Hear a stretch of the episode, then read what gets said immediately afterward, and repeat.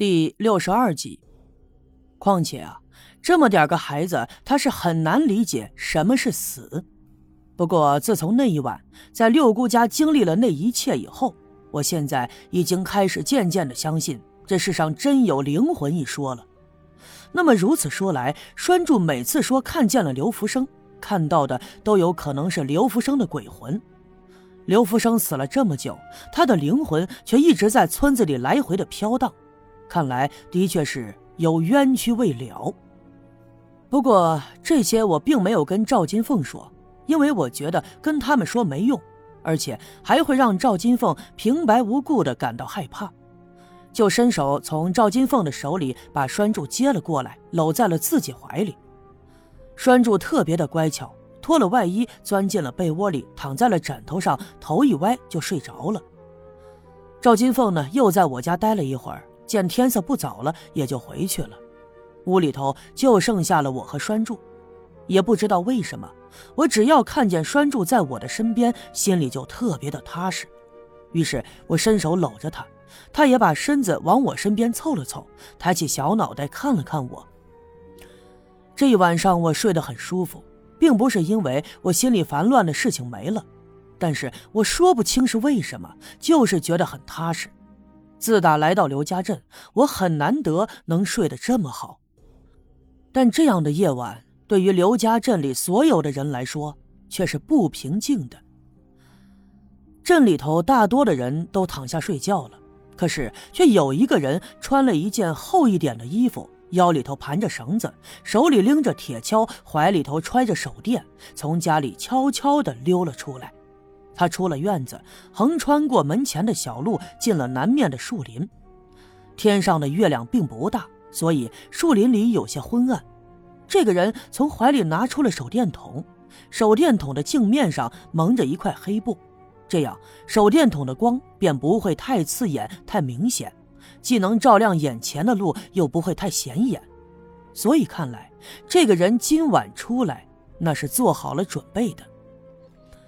其实啊，也不必隐瞒，这个人他就是电工刘耀宗。要说到整个刘家镇里到底是谁彻底不相信这世上有鬼神，那么刘耀宗应该是其中一个。所以他一直以为刘福生的死并不是什么鬼神的诅咒，就是被雷电击穿了身体，所以才死了。当时他看到刘福生尸体的时候，就让他想起了当年。县城的人在小阴坡里埋上了杆子，架了电线，给刘家镇通了电。后来呢，他作为电工，经常上山去巡查。有一次不小心触了电，倒在地上，幸亏是放羊的刘福生发现，才把他救了下来。虽然说那次他得了救，但是他也受了伤，被电击中的地方皮肉被烧得焦糊。所以啊，他觉得刘福生的死未必是因为晴天霹雳。或许是也像当初的自己一样，在山上放羊的时候不小心触了电。而之所以刘福生的尸体被发现的地方地上的草没有被烧糊的痕迹，那是因为小阴坡本来就是个山坡，没准是因为他被电死了以后，身体自然的滚下来。这事在他的心里当然是并不重要了。但是引起他兴趣的，倒是那天修梯田的时候，人们从地里挖出来的那些铜钱儿。看着那黄澄澄的铜钱儿，刘耀宗也特别的好奇。后来铜钱被村长收走了，他心里不甘，他暗地里总琢磨着，没准儿赵村长是打着把铜钱交到县城的旗号，和刘老二他们俩一伙合伙偷偷的把铜钱给卖了，然后分了钱。不过呀，这也只是他的猜测。其实平心而论，这么多年以来，赵村长是个什么样的人，村里人心里都有数，不至于惦记着那些铜钱。但是啊，要说到刘耀宗和白胜利的关系，哼，其实没有看上去那么好。也是一次偶然的机会，刘胜利找他喝酒，边喝边闲聊，就谈起了山上有宝的事儿。白胜利呢，给他讲了一个传说，就是当年黄老爷带着所有的金银财宝躲进了小阴坡的事儿。这个故事啊，刘耀宗还是第一次听说。听了以后，他不禁特别的惊讶，于是他就问白胜利：“这事儿到底是真的还是假的？”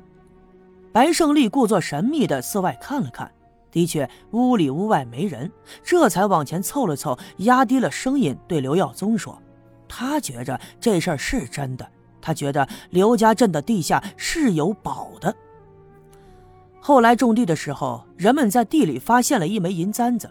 刘耀宗知道那并不是平凡之物，于是呢，就更坚定了他的信心。一来，他不相信这世上有鬼，所以并不怕触碰这些东西而带来灾祸；二来，见到了财宝，那谁的心里能不起意呢？尤其是那个贪钱的刘耀宗。他想起了前阵子白胜利跟他说的那些话，仔细的分析了分析。觉得呀，白胜利恐怕对这事儿也有企图，两个人有着共同的目标，于是就凑到了一起。所以呢，在人们看来，他们经常在一起吃吃喝喝，实际上是在暗地里商量这件事儿。即便是确定了刘家镇的山上有宝，可是啊，把这些宝挖出来，并不是一件简单的事儿，尤其是全镇上上下下这百十口子的人都睁着眼睛看着呢。一旦被别人知道了，轻者他们会跟着参与进来抢夺那些宝；要是说严重了，没准儿他们会找赵县长把事儿告到县里，那么这事儿可就大了。还是白胜利鬼点子多呀！他给刘耀宗出了一主意，说：“不如让刘耀宗装病，然后呢，再编造一个借口，就说受了大仙的指点，需要在南面的山上栽一百零八棵树。”那么，借着栽树的引子，光明正大的上山挖宝。刘耀宗觉得这主意特别的好啊。虽然说为了实施这个计划要装疯卖傻的假装有病，可是想想，如果真能挖到财宝，这辈子可能就够用了。付出点辛苦，那也是值得的。两个人分工明确，刘耀宗负责装疯卖傻，假装有病，然后白胜利先给看病。并当众说他这不是普通的病，应该是招惹了什么邪祟，再去找六姑给看。那么不用说呀，六姑肯定看得出来他身上没有什么脏东西。然后的然后，他再撒谎说，北面的村子听说啊有个高人，在那天早上就赶着刘福生的毛驴车离开了刘家镇，去了北面的村子。其实呢，北面的村子里没有什么世外高人。只有一个刘耀宗当年在县城里打工的时候认识的朋友，他们多年未见。